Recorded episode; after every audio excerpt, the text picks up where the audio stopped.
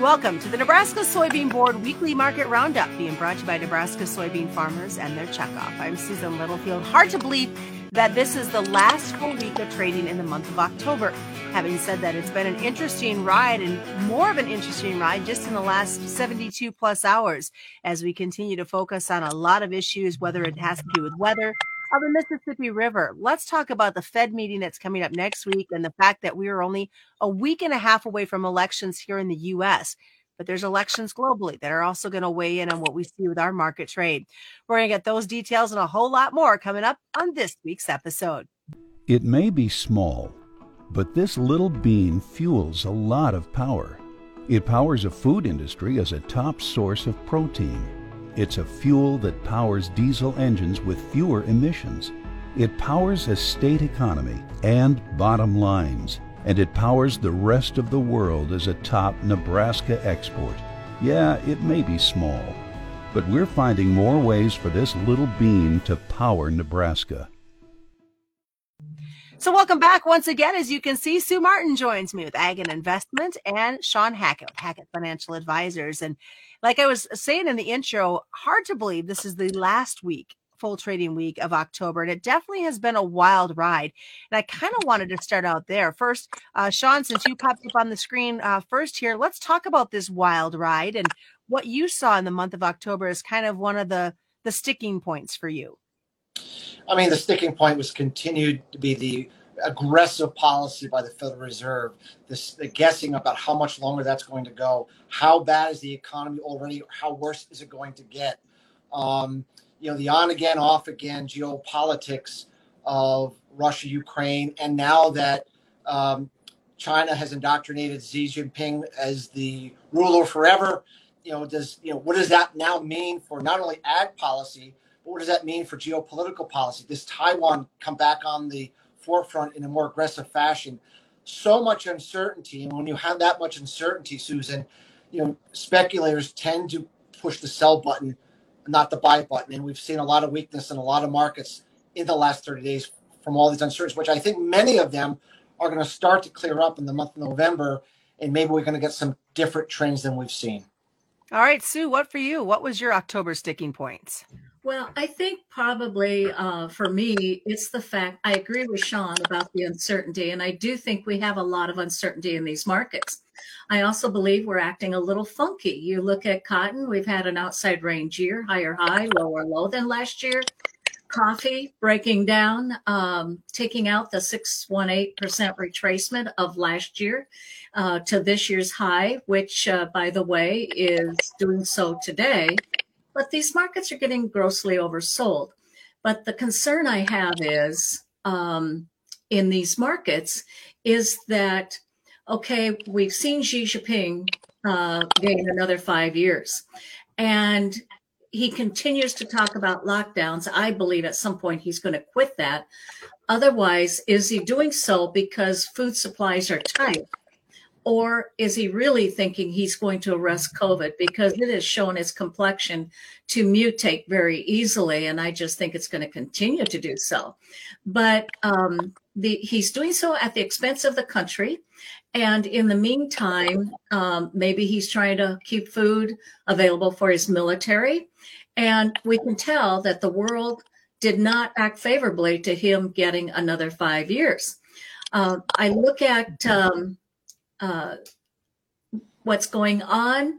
And this year's been interesting because fundamentals that we've had this year should have sent these markets even stronger than they did. And um, they're not responding as they normally would. And my biggest concern, of course, is when we come down to the US farmer in relationship to the Brazilian farmer and realizing they're both hoarding or holding on to crops at the same time. That's usually not a good recipe for higher prices down the road. Since we're talking elections, let's start with both of you uh, with the U.S. elections. We're a week and a half or so away, and I think it's there's some nervousness with the new farm bill coming up that there's going to be a lot of heavy weighing on these elections that might have an effect on ag. What do you think, Sue? I think so. I would have to agree with that. And I think that there's so much disconnect and discontent in this country um, between both parties. And uh, the public is not happy. Uh, they don't trust. They have low confidence in the government. And so when you look at um, our ag sector, the concern is is that we need to see people into the uh, Senate, House, uh, elected that have good agricultural policies. And when we look at uh, the politics in this country and how they're affecting the markets, interest rates going higher, well, I kind of think interest rates have kind of started to get expected that we're just going to see another three quarter percent interest rate hike next week. Um, I think the markets have almost tuned that one out for the moment. I think it's all about these elections and of course, this is following up on Xi's uh, policy. So, um, and and the concern, you know, we go down the road. What happens if Xi does move into Taiwan? And then also the other thing about uh, uh, President Putin talking about how he's not going to send a dirty bomb in and what have you and use nuclear. Well, you know, we've heard him talk before. He was amassing troops on the border and said he wasn't going to go in, and he did. Uh, you just can't trust his word, but I'm not sure you can trust Zelensky's either. Well, Sean, you were talking too, not only about U.S. politics, but Brazilian election as well, taking an effect on the on the markets here in the states. Well, yeah, I mean, Lula, who's running against Bolsonaro, you know, was the president all through the 2000s into 2014, and he was very much against agriculture policy, meaning he was not a a a friend to the agricultural sector there. I have a lot of context there. I visited there many times, and everyone there in ag land is very, very worried that if he were to get in, he would be he would go after the farmers, attack them, and do everything he could to make their life pretty miserable. And um, so I, I think that has a lot to do not only with the sentiment of what producers down there might do with crops that they have or might have, and it also has a lot to do with how global capital may want or not want to come into the country if they don't feel that their money is going to be well suited. Lula is much more of what you call a socialistic kind of president, um, whereas Bolsonaro, you know, generally speaking, is more of a free market capitalistic type of leader. And so I just worry that you know if Lula were to get in, it might you know send um, you know kind of a negative message for agriculture as a whole, and also you know what prices might be fetched in such a scenario, and what the Brazilian real currency might do in such a scenario, which is very important to how U.S. priced soybeans and coffee and other markets that they grow a lot of are priced in. This has definitely been a, a, week and even a month of so much outside market influence on, on what we see in the grains and the livestock alike. Having said that, we have a Fed meeting next week, uh, kind of sandwiched in between now and elections, and that too might bring some issues to ag. The biggest issue and the biggest change, and the reason the stock market is taking off all of a sudden, is that Yellen, Treasury Secretary Yellen, said they are considering buying the long end of the Treasury market. So that means they're trying to keep the long interest rates down and stimulate. Now, the Federal Reserve is raising rates and pulling liquidity and on the short end to try to slow things down.